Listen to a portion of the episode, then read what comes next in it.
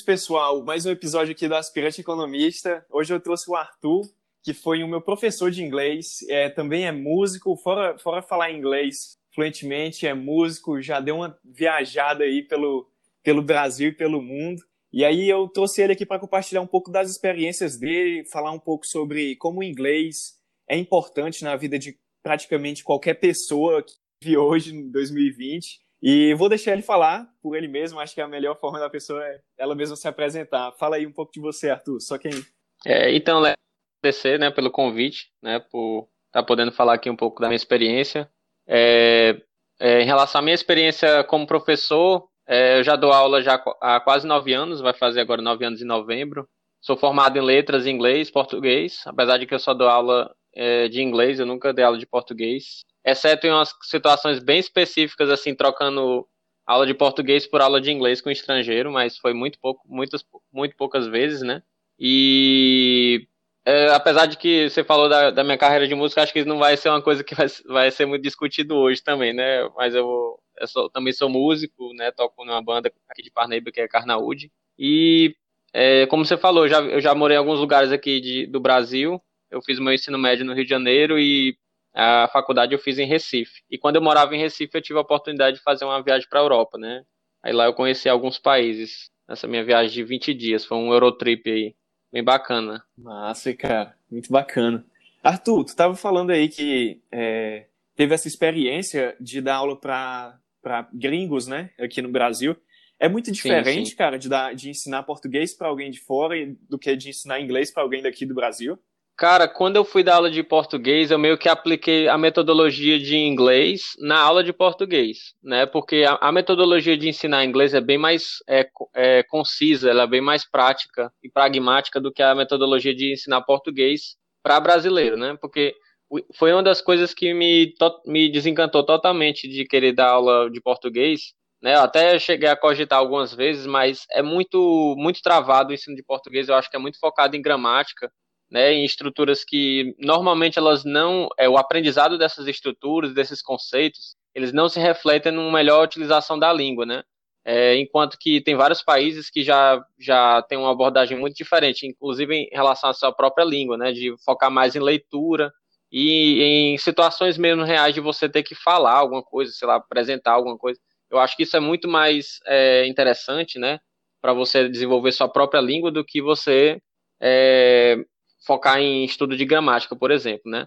Então, quando eu dei aula de, de português para os estrangeiros, eu meio que fiz, fiz uma, uma aula muito mais focada na prática, né, utilizando as metodologias de inglês, né, algo muito mais comunicativo. E eu tentava destrinchar, falar, falava um pouco de fonética também, né, porque eu acho que é importante quando você está aprendendo uma língua nova, ainda mais quando é bem diferente, no caso do português e do inglês, que tem uma fonética bem diferente, é, é algo que ajuda também né? Mas assim, não é muito difícil. Eu sei que existe um nicho, né? Já existem muitas pessoas que fazem isso, existem materiais já prontos para isso, apesar de que eu nunca é, explorei isso com, com, muita profundidade, né? Porque eu nunca também me dediquei a isso, a, a dar aula de português para estrangeiro, mas é assim, é um, é um, campo interessante, que de repente até nesse, nesse, nessa situação até daria aula de português, né, para estrangeiro, porque é uma, eu acho que aí seria uma coisa mais interessante do que o que a gente tem atualmente, né?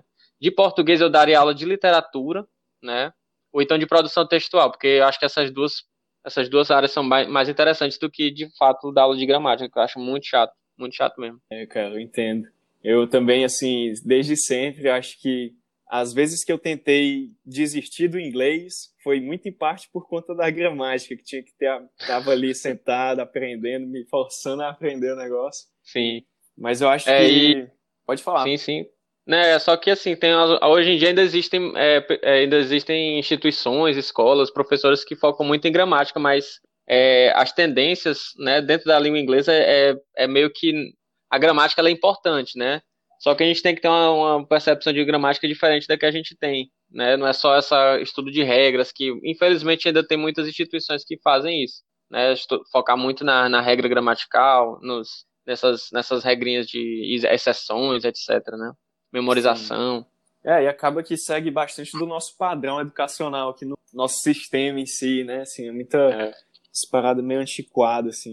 Arthur, cara, onde que começou assim o teu contato, primeiro contato com o inglês? Assim, de onde que veio tua motivação para fazer letras e tudo mais? Eu, eu, eu acho que eu sempre gostei um pouco de, de, de inglês ou de, de querer aprender uma segunda língua. Eu sempre tive essa, tive essa coisa na minha cabeça que eu queria muito fazer isso.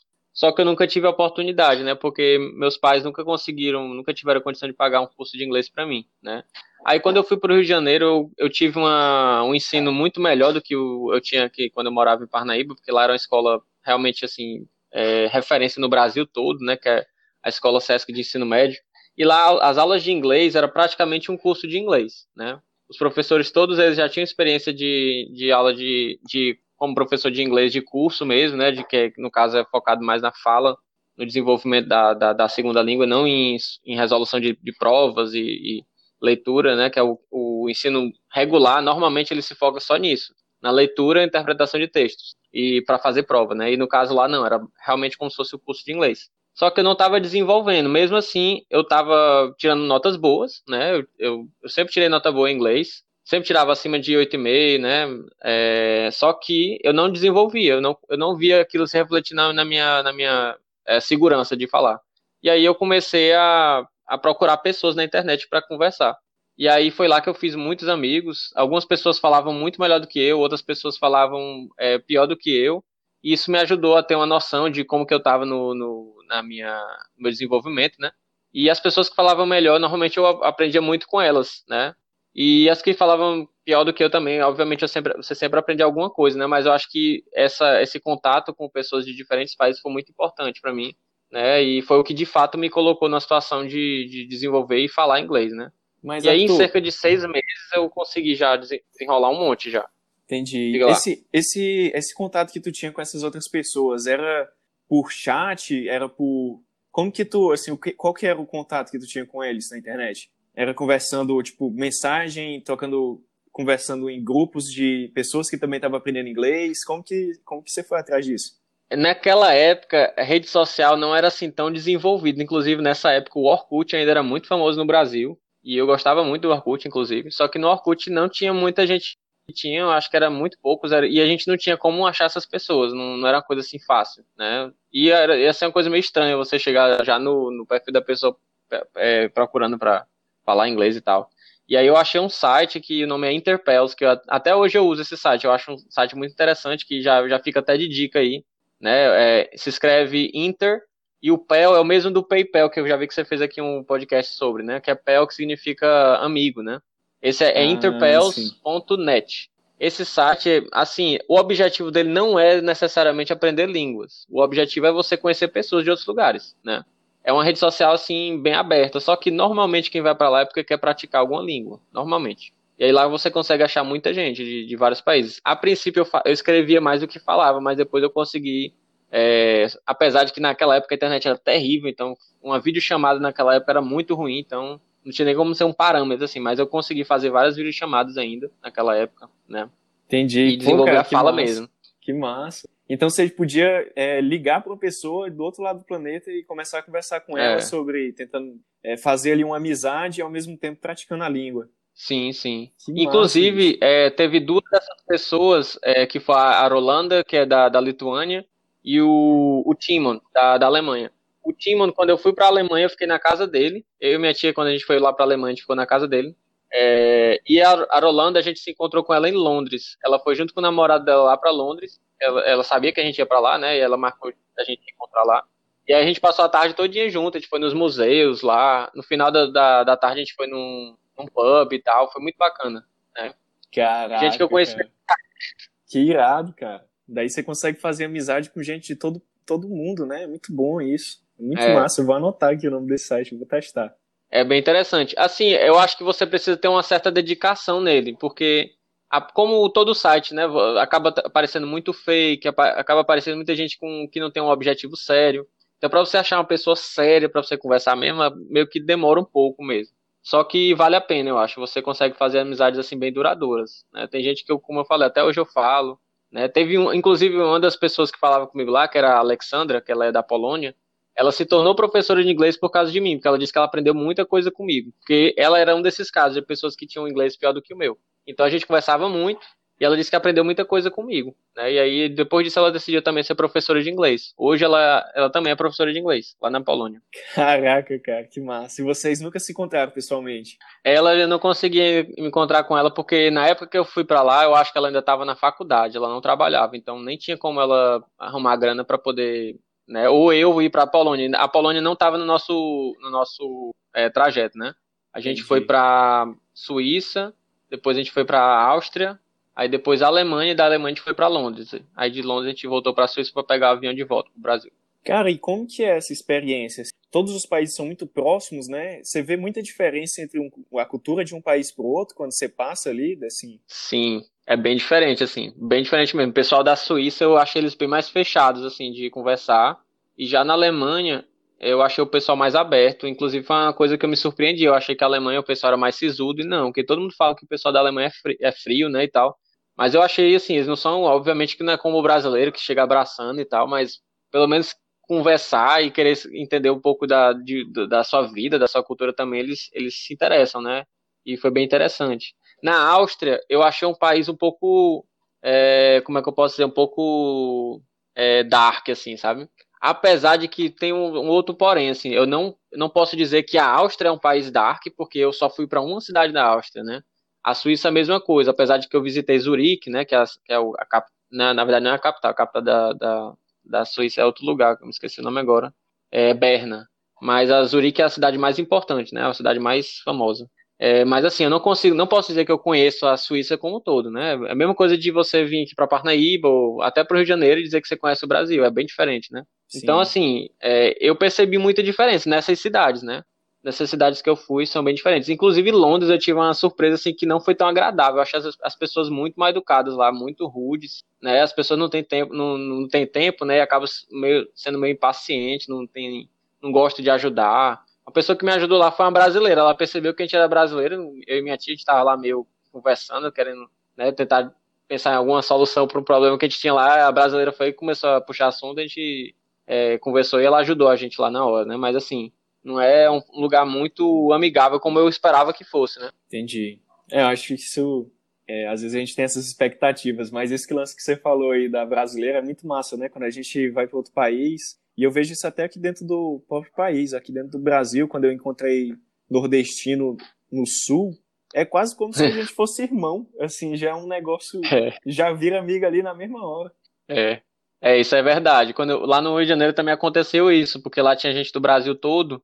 E a galera que era daqui do, do Nordeste, eu, eu fiz muita amizade com o pessoal do, da Bahia, da, do Maranhão, do Ceará também. A gente meio que é porque a gente acaba se entendendo, né? Apesar de que são línguas iguais, o português é, né, o português brasileiro do Nordeste é a mesmo português brasileiro do Sul, só que existe uma cultura, a língua não é só o código, né? É uma cultura. Hein? Então você compartilha a mesma cultura e acaba que aquilo ali é muito importante também, né? Você tá longe de casa, você quer meio que né, matar um pouco da saudade. Às vezes a, saudade você mata ali numa expressão que você escuta, numa história, né, de alguém e tal. Então é Sim. é bem, é bem assim mesmo, eu acho. Esse é que você falou, né, que a nossa língua é só uma, mas tem muita cultura, a cultura tá atrelada à língua. Eu tava vendo, cara, que quando a gente fala outras línguas, eu não sei se tu tem esse lance, mas quando falo, por exemplo, inglês, até a voz parece que sai diferente e a forma uhum. de pensar também, né? Assim, muda, é como se mudasse uma chave, né? Exatamente. É isso que eu acho que é o mais que eu não, eu não gosto de dizer que é difícil, porque eu não acho que seja difícil. Porque a partir do momento que você consegue, você percebe que não era algo tão difícil assim. É algo que, que, que talvez a gente não esteja acostumado, né? Então, Sim. assim, é, eu acho que é algo que demora para se acostumar. Mas a partir do momento que você se acostuma, você consegue entender como é que funciona. É como se você realmente botasse uma roupa nova, assim.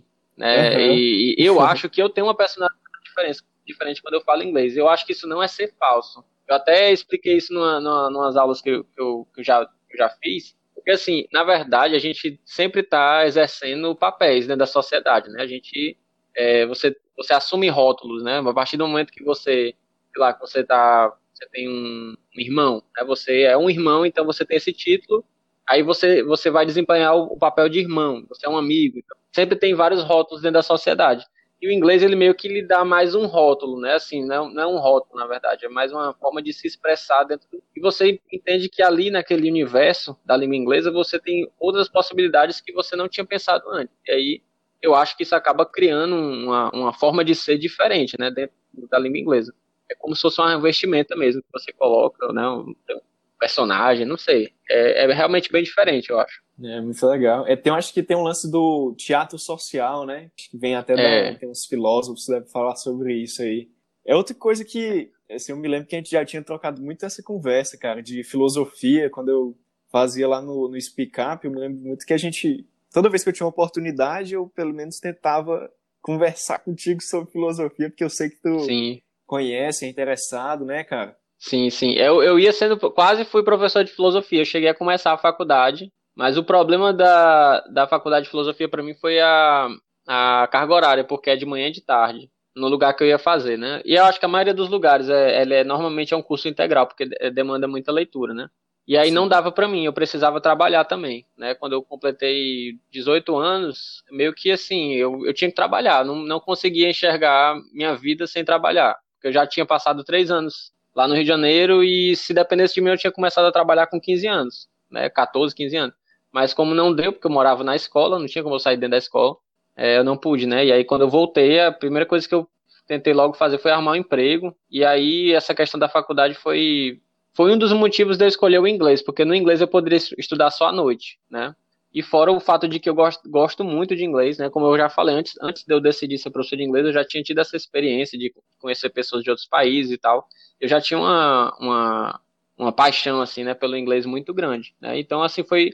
O, o, eu até costumo falar que, assim, o que eu gosto de ser é professor, né? E aí a questão era só eu escolher qual das matérias que eu, que eu me identificava que eu poderia é, desenvolver e ser professor, né? Sim. Mas é, é isso, basicamente, eu acho. É, mas filosofia continua sendo. Eu acabei. É, a, como é que eu posso dizer? A, a, acabei é, colocando dentro do inglês um pouco de filosofia, né? Claro que eu não desenvolvo com profundidade, porque o objetivo não é esse, né? E às vezes a pessoa também não gosta muito de filosofia, mas eu sempre tento fazer algum tipo de questionamento dentro da aula, né? Fazer alguma discussão. E não precisa ser algo aprofundado, normalmente são coisas mesmo do nosso dia a dia, né? Pra gente pensar a respeito do, do que a gente está passando, às vezes a notícia, enfim. Eu acho que você lembra como que eram as aulas que eu sempre lembro, tentava fazer. sempre no meio da aula tinha aquela aquela cutucada ali filosófica assim para um momento ali de reflexão. lembro disso sim, cara. Era muito bom, é, cara. Eu, eu, acho que era um dos negócios que me prendia assim na aula, sabe? Uhum. E eu, eu acho que assim, é, quando você está expondo a sua opinião e seus pensamentos, é, eu acho que é uma coisa que lhe estimula você, você poder é, falar o que você pensa, né?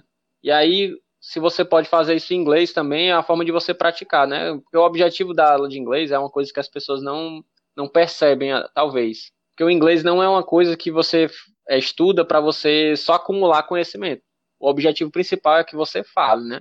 Então, o bom professor de inglês não é um professor que ele consegue transmitir muita coisa necessariamente para o aluno é um professor que consegue transmitir né, uma quantidade razoável de informação e, esse, e consegue principalmente fazer com que esse aluno fale. Né? Esse eu acho que é o perfil ideal do professor de inglês. E aí, fazer com que esse aluno fale tem uma, tem uma infinidade de, de coisas que, que, que envolvem esse processo. Desde um, um filtro emocional, que é, é, o aluno se sentir confortável, ele não se sentir é, pressionado, nem humilhado, nem nada desse tipo, até de fato ele pensar em situações interessantes, né? Que, nossa, realmente isso aqui é legal de falar e tal, ó, e todo mundo se divertir fazendo aquilo, né?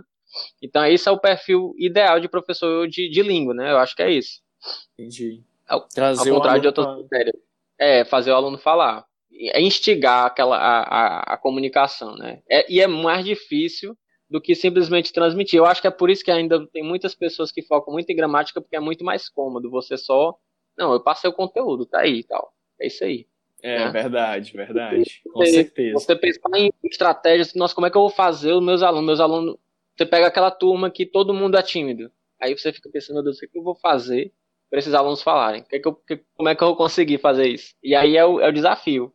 Você tem que ir testando. Não, hoje eu trouxe tal tipo de abordagem, aí não deu certo. Semana que vem vou tentar uma coisa mais, mais engraçada, com meme, não sei. Você vai testando, vai testando até que você encontra uma coisa que dá certo. E aí você tenta desenvolver a partir daquilo. Né? É mais difícil. Pô, cara, é muito bacana, velho. É muito interessante isso. Eu me lembro que, assim, eu acho que uma das abordagens que tu é, chegou a usar também era a música, né, cara? Eu me lembro Sim. que de vez em quando você trazia uma música ou, ou, ou tocava música ou botava música pra gente é, escutar a música, né? Sim, sim. Tem muita gente que no inglês, é, é, por causa do, porque os Estados Unidos, a Inglaterra e vários outros países de língua inglesa tem, tem muitos artistas que são famosos, inclusive no Brasil, né? E aí isso facilita, porque a gente pode utilizar a música a nosso favor. É, existem várias ressalvas, né? Porque você não, não é só você pegar qualquer música e jogar e tá valendo, porque, como você deve saber, existem músicas que têm pronúncias muito distantes da realidade e, e porque existe uma adequação rítmica, né? Que você tem que fazer, melódica e rítmica. Às vezes até no português isso acontece também. Às vezes você, vai, você escuta uma música e você não entende o que a pessoa está falando porque ela fala de um jeito ali que, que ninguém fala, né? Ela às é, vezes dá uma, uma, uma, tonicidade ali numa sílaba que normalmente não é aquela. Não existe aquela tonicidade ali. Foi só porque na música precisou fazer aquilo. Então, mas assim, tem muitas músicas, muitas mesmo, que dá para você usar e dá para ser, dá para ser produtivo dentro da sala de aula, né? E eu acho que também é uma forma de descontrair, né? Você fazer uma música colocar uma música para tocar, ou você mesmo tocar música, porque você descontrai, você, você traz uma coisa diferente, para não ficar sempre, ou sempre um vídeo, ou sempre discussão, ou sempre é, atividade em dupla, em grupo, não sei. Né, você traz uma, uma diversidade que é importante também. Né? É, muito bom para os alunos, dá, dá uma quebrada na monotonia. E acho que é bom até para ti também, cara, porque, pô, se o cara, é como tu falou, né, ter, poder é, expressar o, é, as coisas que você gosta e o que você pensa, né, a música é uma dessas formas, né, cara? Então, ainda que de forma às vezes até mais sutil, tu pode dar ali uma incitada nas pessoas pela música também. É, exatamente. Ela, a, a, música é uma espécie de gatilho no bom sentido, né? Porque a gente sabe que gatilho hoje em dia é sinônimo de, de coisa ruim, né? Uma coisa que vai, é, vai engatilhar um sentimento ruim, mas ela pode ser um gatilho para uma coisa boa. De repente tem uma, uma abordagem lá dentro da música que ela faz, ela, ela, ela proporciona uma, uma é, como é que eu posso dizer, uma, uma, interação maior dentro da sala de aula, porque ela suscitou um assunto que é do interesse de todo mundo, né? Então pode ter isso aí também, né? Pode ter uma surpresa ali que você nem talvez nem imaginava, né? Uhum. Ou você pode também fazer intencionalmente, como acontece às vezes. Eu coloco umas músicas que eu já sei que é um tema legal de discutir. Aí depois da, da música de tá tudo bonito, a gente vai pensar o que, que aquela tá, o que, que ele tá dizendo, né? Uhum. Já vem com a carta na manga. É. Então, Arthur, aí você tava falando que você tava conhecendo essas outras pessoas, né, cara, é, começando a trocar mais, é, conversar mais com elas para entender mais onde você tava no inglês. Aí daí você foi para a universidade? É, aí quando terminou o ensino médio, né, é, eu tentei fazer filosofia, mas eu acabei vendo que não ia dar certo. E aí eu, segundo semestre, eu coloquei o ProUni para inglês, né? Numa faculdade particular lá de Recife, porque justamente era só de noite, né? E aí, é, essa decisão de, de dar aula de inglês foi uma coisa assim bem, é, como é que eu posso dizer, foi bem espontânea, assim. Eu tava um dia e eu fiquei pensando, caramba, por que que, se eu gosto tanto de inglês, né? Por que, que eu não posso é, estudar numa faculdade para dar aula de inglês e ser professor afinal de inglês, né? E aí eu, eu meio que decidi dessa forma, assim, foi uma coisa muito espontânea. E ah, eu adorei a faculdade, foi um curso muito, muito legal mesmo, ainda mais porque essa faculdade que eu fiz, a Fafiri, é uma faculdade muito boa, uma faculdade de referência, assim, muito, muito legal. Os professores são muito bons, né? E eu, eu me apaixonei assim mais ainda, né? Porque ainda mais que tinha outras coisas que eu gostava como literatura, né? A gente estudou muito literatura, tanto portuguesa como é, americana, é, inglesa é, brasileira, né, pernambucana também, porque lá a gente tinha que estudar pernambucana devido à faculdade ser em Pernambuco. Mas é muito interessante o, a, o curso de letras, né? Massa, cara. Pô, Arthur, eu quero fazer uma pergunta, cara, mas assim, eu tenho é, amigos, né, que cursam curso de letras, não quero que ninguém é, se sinta cutucado, assim, por conta dessa pergunta, né? Mas assim, cara, você, porque assim, a literatura do Brasil, cara, é uma parada bem densa, né? A gente tem muito conteúdo, ah, a gente tem grandes escritores e e assim parece, pelo menos na minha visão até hoje, né? Do, do que eu sei básico, né? Do, do só que eu sei é do ensino médio mesmo, da minha experiência de estudar literatura, sempre foi uma parada bem, assim, complexa, cara. Sabe aquele lance do, de você ler o texto, daí você entende o texto, e aí o professor explica e você percebe que você interpretou completamente errado. Você é tipo assim, na outra direção, não tinha nada a ver com o que você estava entendendo. Sim. Você, não acha que. Não sei, cara, assim, se hoje a literatura a gente poderia tentar incentivar as crianças, a, as crianças que eu falo, o pessoal do ensino médio, né, a, a ler uma literatura mais, não sei se simples, ou, ou, ou do interesse eu, eu, das pessoas, assim, eu entendi. não sei que, que tu acha eu, sobre isso? Eu entendo. Eu acho que assim, eu acho que tem textos que a gente estuda até hoje que de repente eles não já não. Eu, eu, eles deveriam ficar para pro, pro nicho que, que eles já devem, que eles, que eles são mesmo, né? De para quem tem realmente interesse em literatura, né? Tem muitas dessas coisas que as pessoas estudam muito mais porque são cobradas em, em, em concursos, né? Em vestibulares e no Enem, né? Mas eu acho que já, já não só o, a literatura, como a própria gramática mesmo, já está mais do que na hora da gente pensar em, em atualizar esse estudo, né? Para fazer uma coisa mais interessante, né? E mais, principalmente, mais funcional dentro do nosso mundo, né? Porque de fato, tem muitos textos. Agora sim, também tem, vai muito da escola, eu acho, da que você estuda, do professor de literatura que você tem, porque os textos que eu estudei no ensino médio, eu achei a maioria deles, assim, a grande maioria mesmo, muito interessantes. Mesmo às vezes sendo textos antigos, eles eram textos que eram muito, muito legais e, e às vezes densos, né, como você falou. Tinha um, por exemplo, que eu não gostei tanto do, do José de Alencar, o, o Guarani, né? É um, é, um, é um texto muito denso, que tem muita descrição, né? De, e, e aí, só que aí é, é, é tipo assim, o, o, o Senhor dos Anéis também tem o mesmo problema. O pessoal diz que ele descreve o carrapato que estava lá no, no cavalo do, do, do carinha lá, sabe? Então, é, mas se a pessoa de fato gosta, ela vai querer ler aquilo ali. Mas eu, acho que o problema é quando você coloca isso como uma coisa obrigatória para todo mundo, né? É, e não pensa nesse nessa utilidade, não é nem utilidade, porque literatura no final das contas não é para ser útil, né? Mas realmente no, no, de, de ter uma experiência legal com o livro, né? Eu acho que tem vários livros antigos que são bem interessantes, né? É, não, a gente não precisa ficar só com os livros mais atuais. Tem muitos livros muito, muito interessantes mais antigos né? Sim. Só que é, tem coisas que eu acho que era, já era para ter mudado já, já era para ter mudado há muito tempo. É, eu, assim, concordo eu com você no, nessa parte. Eu acho que é o lance de, de, de, de, ter o nicho, né, que você falou, assim, da pessoa poder ler um livro que é do interesse dela. Eu, eu lembro que quando eu era menor, menor assim, não que eu seja velho, mas com, com 14 anos, 14, 15 anos, assim, eu tive ali uma experiência ou outra de leitura. Eu sempre gostei assim de, de estudar, mas nunca fui aquele cara de pegar um livro mesmo e devorar o livro, sabe? Ah, vou ler aqui. Nunca fui aquele o leitor, sabe? Sim, sim. E, e daí eu percebi, cara, que é muito o lance de, pô, se você não, não gosta de ler, o problema não é com você, né? O problema é que você não tá lendo o livro certo, assim, você não tá lendo o livro o, o que, que é do seu interesse. Eu fico me perguntando se às vezes essas, os adolescentes não acabam perdendo o incentivo à leitura por estar tá sendo obrigado a, a, ver a literatura como uma coisa chata, né? Sim. Assim, porque não é do interesse dele, no caso. É, eu, uma coisa que assim que eu percebo é que a literatura ela é uma, uma, uma atividade, não, um estudo muito subjetivo.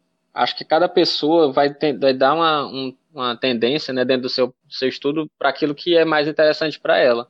Eu acho que existem realmente os, os cânones né, que a gente tem que pelo menos entender Tipo assim, eu, por exemplo, eu posso até não ler todos os livros do Machado de Assis, mas eu posso tentar pelo menos ler um conto dele só para eu entender como que ele escreve, né? Para eu entender quem é Machado de Assis, porque eu acho que isso é importante, né? Porque o cara de fato é um, é um, é um, é um sei lá, o pai da, da Academia Brasileira de Letras, né? Então é o fundador, é, é o maior nome da literatura provavelmente do Brasil, então é, em termos de prosa, né?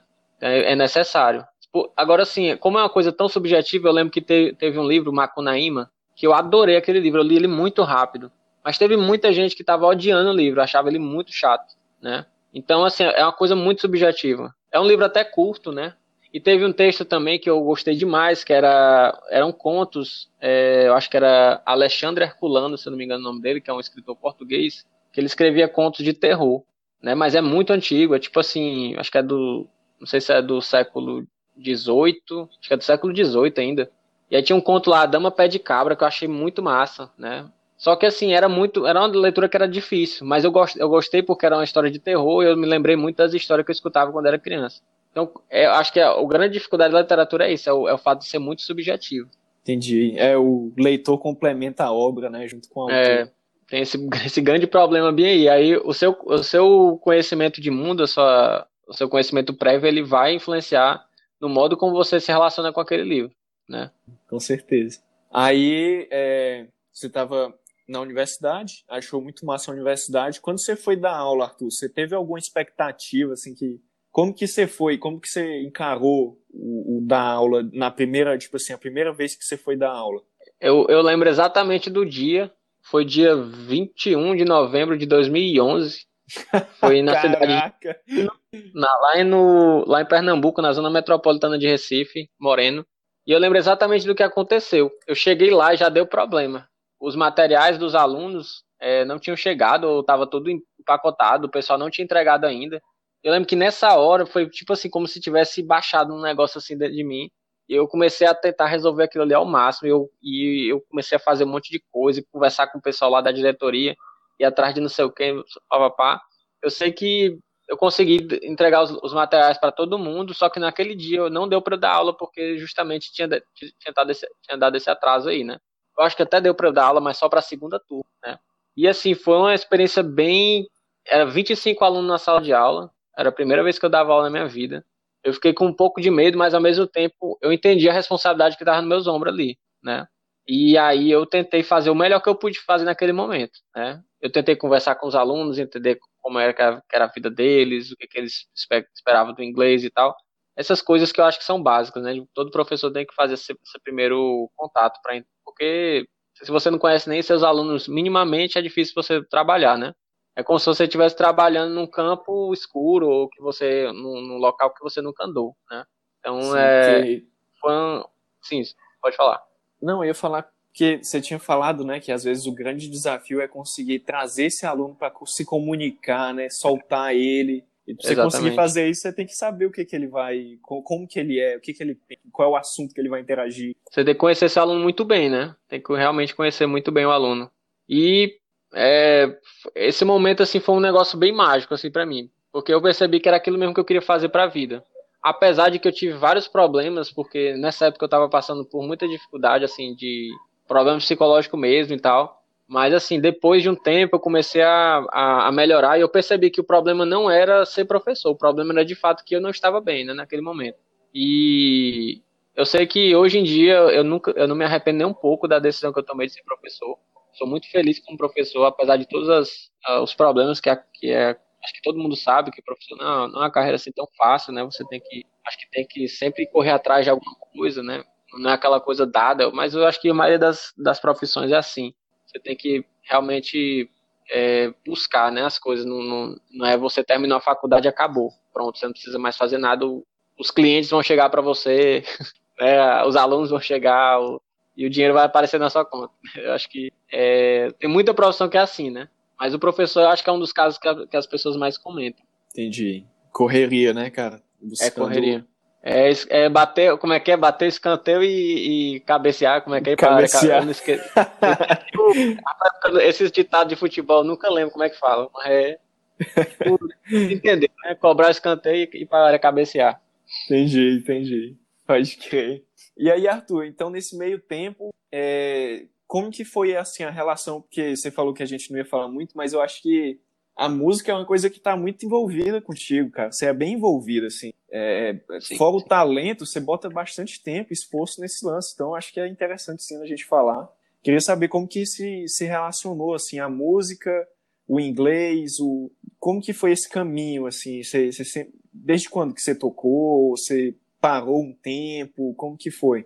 É, eu nunca consegui realmente associar, eu acho, é, o inglês e a música. As pessoas sempre falaram isso para mim. Já deram até a sugestão de eu ser professor de música, mas eu, eu, eu nem cogito assim minimamente essa possibilidade. Que eu acho que é outra coisa que, que é, é totalmente diferente, você ser professor de música e tal.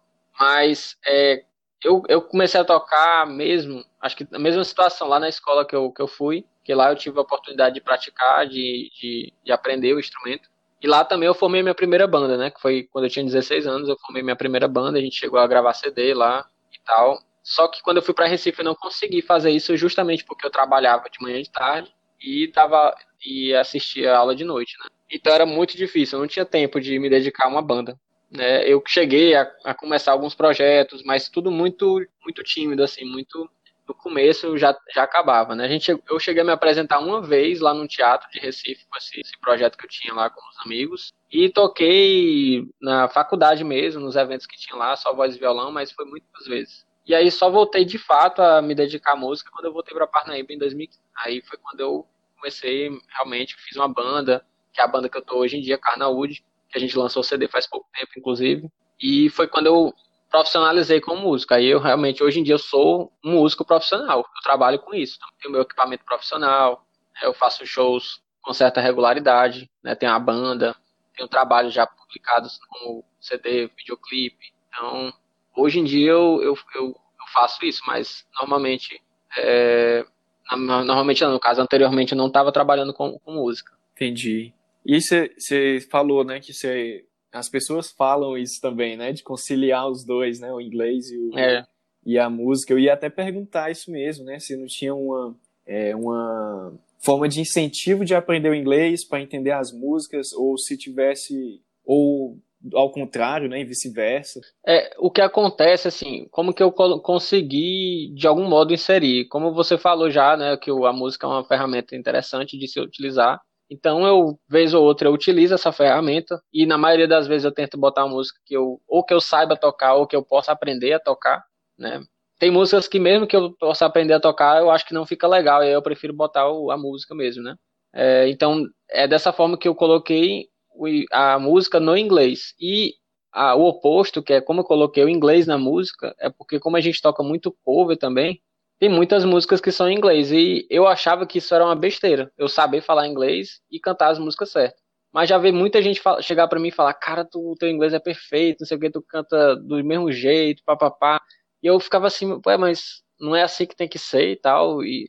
Só que eu percebi que eh, eu já vi vários vídeos, inclusive, tem uns que são bem, é, bem claros, assim, que o cara tá fazendo um embromation, né? Mas às vezes não, às vezes não fica assim tão nítido. Eu achei que as pessoas não percebiam, né? E eu acho que as pessoas percebem, de modo geral, quando o cara tá só no embromation e quando ele tá realmente cantando inglês, né?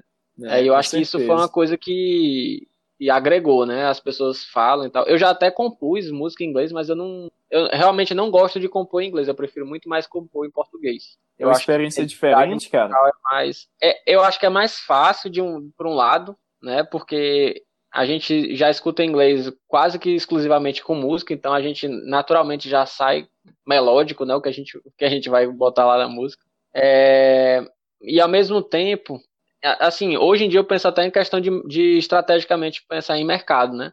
Você fazer uma música em inglês, você não vai competir só com o mercado americano, britânico, australiano, que por si só já são mercados extremamente né, acirrados e muito, muito grandes, né?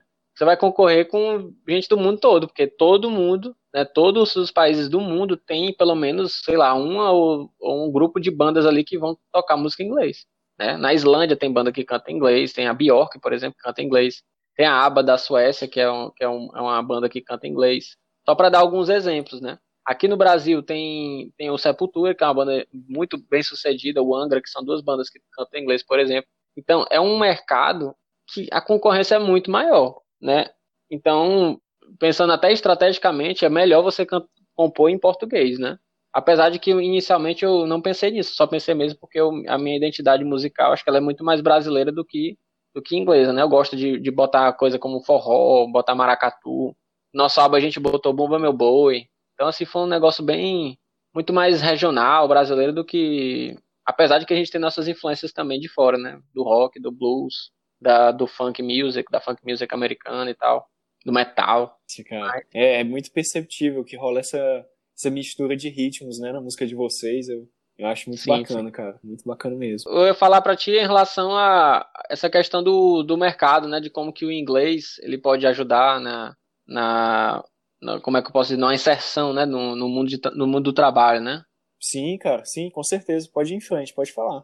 Porque as pessoas, eu acho que é um, é um dos, uma das principais perguntas que me fazem, principalmente quando alguém vai começar um curso e tal. E uma coisa que eu percebi, né, quando eu estava pensando, né, me preparando para participar dessa, desse podcast, era justamente assim que uma coisa que é, várias vezes já passou na minha cabeça é que assim tem, tem uma oportunidade de emprego tal, basta falar inglês, não sei o que, basta falar inglês. Tem várias coisas que eu poderia fazer, só que eu não faço porque eu sou professor, no caso, e eu realmente não, não, não tenho interesse de fazer essas coisas. Mas existem tantas oportunidades para as pessoas trabalharem, tipo assim, é, é, comissário de bordo, por exemplo, que tem um, claro que tem um treinamento também para ser comissário de bordo, mas muitas vezes o mais difícil para a pessoa é falar inglês, sabe? E assim, são, são oportunidades que você cria. Quando você quando você fala inglês, você acessa todo um, um mundo, um universo de informações que você não tem se você falar apenas uma língua, né? Você falar só a sua língua nativa, no caso português da gente, né? Então, é, ou então você trabalhar num hotel, você trabalhar num restaurante fora do, do Brasil, você tem que ter pelo menos o inglês, né? Então, isso é, é, é, uma, é uma, uma abertura tão grande que você tem, assim, quando você aprende o inglês, que é, é um investimento muito, muito bom que eu, que eu acho que as pessoas podem fazer, né? Com certeza, cara. É, eu me lembro que agora que você tocou nesse assunto, eu me lembro que quando eu era menor, assim, a minha ideia sempre era porque eu queria desistir do inglês muitas vezes, né? Eu falava assim, poxa, eu moro em Parnaíba, no Piauí, quando que eu vou ter a oportunidade de falar inglês com alguém na rua? Nunca, nunca vou ter essa oportunidade, né? Eu pensava assim, né? É um pensamento que eu entendo, assim, que, por que eu tinha. Só que, cara, depois que eu, depois que você aprende inglês, o uso de verdade do inglês é desse jeito que você está falando, é você abre um leque de conhecimentos que não importa a área que você é, a fronteira científica sempre vai estar no inglês, sempre vai estar saindo no inglês. É, as novidades que, tão, que as pessoas importam para o Brasil sempre vão estar saindo em inglês primeiro. Então, se você quiser estar Exatamente. à frente de qualquer lugar, ou conhecer, é, como o inglês é quase uma língua universal, né, conhecer diversas outras culturas, a melhor forma é realmente aprender o inglês, não tem, não tem para onde, né? É, é, o, essa coisa que você falou de que tudo sai em inglês primeiro, eu assisto muito canal do YouTube é, em inglês, né?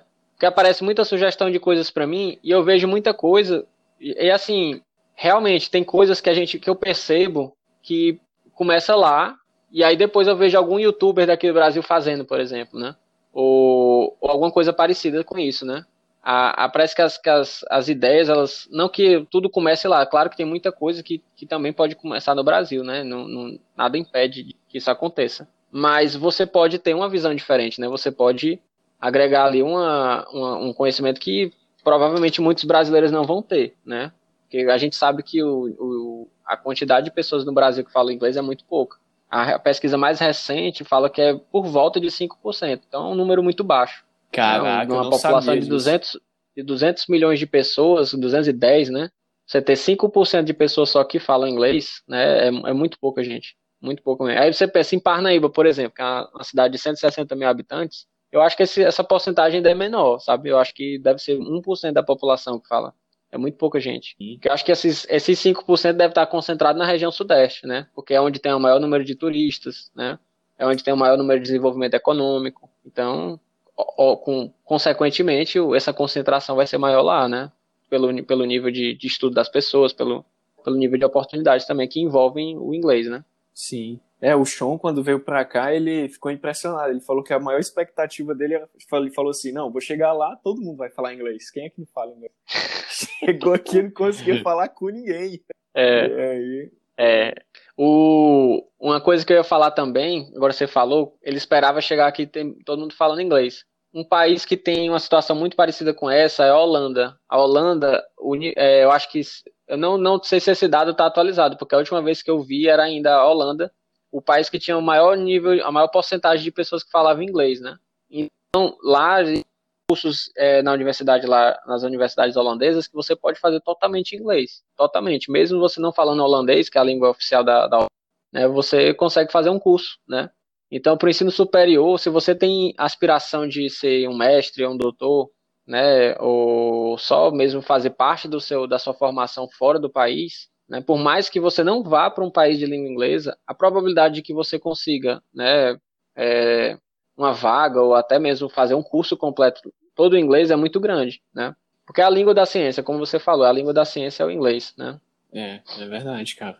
Eu acho que para qualquer conteúdo que a pessoa quiser, normalmente a primeira tradução sempre vai ser no inglês, né? Às vezes a pessoa. É, exatamente. Eu acho que como uma forma mesmo de imersão no, no, na globalização, né? Ela tem seus lados bons e ruins, mas é, você fechar os olhos para ela, eu acho que acaba é uma limita você impõe uma limitação a si próprio, né? Não falar inglês é uma, é uma limitação hoje, já é uma limitação. É, é uma limitação. E hoje está bem mais acessível, como eu falei, quando eu comecei a estudar, não tinha YouTube, tinha YouTube, mas não tinha esses canais tão organizados como tem hoje, porque o YouTube hoje é uma rede consolidada, né? E você tem já um modus operandi, né? já existem vários canais que têm conteúdos, que têm playlists, que tem tudo bem organizadinho lá para você fazer seu estudo gradualmente daquilo que você quer aprender, né? E o inglês é uma coisa que tem muito canal, tem muito canal mesmo, sim. Tem canal de brasileiro, tem canal de estrangeiro, tem canal de estrangeiro que fala português, né? Que é o Small Advantages do, do Gavin, por exemplo, que é um cara que é americano, mas fala português. Tem o Team Explica também, que é outro que é, ele é americano e fala português e dá, aula de, de, dá dicas de inglês. Sim. Então, assim, tem muita coisa, muita coisa mesmo que, que você consegue achar na, já na internet, assim. E não. É, assim, não vou dizer que você não precisa de um curso, porque até eu, tô, tô eu estaria falando contra mim, né? Mas assim, é, é, o, existem duas, duas coisas diferentes, né? É claro que tem pessoas que elas são muito autodidatas, elas vão conseguir desenvolver só, é, só com a internet, assim como eu fui, né? Eu aprendi só com a internet. Assim, claro que não foi só com a internet. Eu tinha, é, como eu falei, eu também tinha aulas lá na, na minha escola, né? Mas o, o principal foi na internet, né? O, acho que o, o que deu a prática para mim foi a internet. E, mas assim, são duas coisas diferentes. Você precisa, eu acho que tanto de, uma, de um estudo formal, às vezes, que se você tem a dificuldade de, de realmente ter esse ritmo e tal, você precisa ter esse estudo formal com o professor. O professor, às vezes, ele, ele vai lhe tirar dúvidas que um vídeo no YouTube não vai lhe tirar, né? Sim. Então, mas eu acho que, que hoje em dia já dá para conseguir muita coisa, muita coisa mesmo na internet. Bacana, Arthur. É, eu acho que muitas vezes até o contato, olho a olho, faz com que a pessoa consiga se focar mais. Ela, é, assim, eu, eu gosto, né, de estudar na internet, eu gosto muito de pesquisar as coisas, mas eu sei que o meu foco comparado, comparado entre eu estar tá sentado aqui no computador e o meu foco olho a olho com o professor é bem diferente, bem diferente. Sim. É, eu acho que dá uma, dá uma formalidade também. Eu acho que eu já vi até alguém falando sobre isso, assim, que o fato de você estar realmente matriculado num curso, né, você estar ali com a regularidade, você ter a garantia de que pelo menos uma vez ou duas vezes por semana você vai formalmente estudar alguma coisa, né, isso, isso ajuda muito. Eu, eu, eu, assim, dependendo do assunto, eu posso até estudar só, mas tem, tem muita coisa que eu prefiro estudar ou com um professor é, inclusive, esse semestre agora foi, eu fui me sentir assim, mega prejudicado, porque, assim como todo mundo, né, que, que tá passando pela quarentena, e tá tendo aula à distância, né? E aí eu, eu tive a dificuldade imensa de manter o ritmo de estudos, né, que eu tô fazendo mestrado, e isso foi, foi difícil demais para mim, porque era só aula online, né? E, e muito, muito autodidatismo, né? E eu, eu tenho uma certa dificuldade, às vezes, para manter essa, esse foco sozinho, né? Às vezes eu preciso, eu preciso daquela interação com outras pessoas, né, tanto os alunos como os professores. Então, é, é, são, é, são coisas diferentes, né? Esse, esse estudo no YouTube é uma coisa diferente de você estudar numa, é, numa é. aula formal. Tem aspectos diferentes aí, numa e na outra, com certeza. Sim, Arthur, cara, então é, eu queria só que tu deixe aí o teu contato, no caso, teu Instagram, para caso alguém queira trocar uma ideia, falar contigo, né? E, e também, assim, se tu tiver como quiser, né, tiver como passar uma mensagem aí, porque muitas vezes quem está escutando ou é um possível aluno aí interessado em fazer, aprender inglês, ou é só uma pessoa que está realmente, sabe, procrastinando aquele lance. Eu, eu sei que eu tenho que aprender inglês, mas eu aprendo o próximo ano, eu aprendo depois, assim, é uma coisa que não me faz, não é urgente se puder deixar uma mensagem assim pro pessoal, acho que vai ser muito, muito válido. Então, o, o conselho que eu dou para as pessoas, o principal é de que elas pensem o inglês não como esse bicho de sete cabeças, porque é, é uma coisa que vai mais lhe ajudar do que lhe prejudicar, com certeza. Com toda a certeza da, do mundo, você vai muito mais melhorar a sua vida, né, do que o inglês ele é mais uma coisa para melhorar a sua vida do que para dificultar. Porque às vezes parece que é uma coisa que está dificultando, porque Ah, mas é porque é uma coisa que não faz parte da minha realidade, como você mesmo falou, que eu nunca vou usar. Eu vi até o Whindersson Nunes falando isso, exatamente o que você falou aí. Ah, mas no caso do Whindersson Nunes, ele morava numa cidade muito pequena, né? Que era Palmeira, do Piauí. Ele falou que nunca que eu ia precisar de inglês na minha vida. E hoje ele percebe como que ele precisa, né? Claro que nem todo mundo vai virar youtuber com 40 milhões de inscritos, né? Mas você pode estar numa situação que você precise, né? E às vezes o inglês é justamente a oportunidade ali que, que a oportunidade não é o diferencial que pode abrir uma porta para você. É, o Marcos Pontes, que é o, um astronauta brasileiro, né? Ele uma vez eu assisti uma palestra dele que ele dizia que não existe sorte, existe é, você estar preparado e aí na hora que a oportunidade aparece você consegue é, ganhar, conseguir é, aproveitar aquela oportunidade?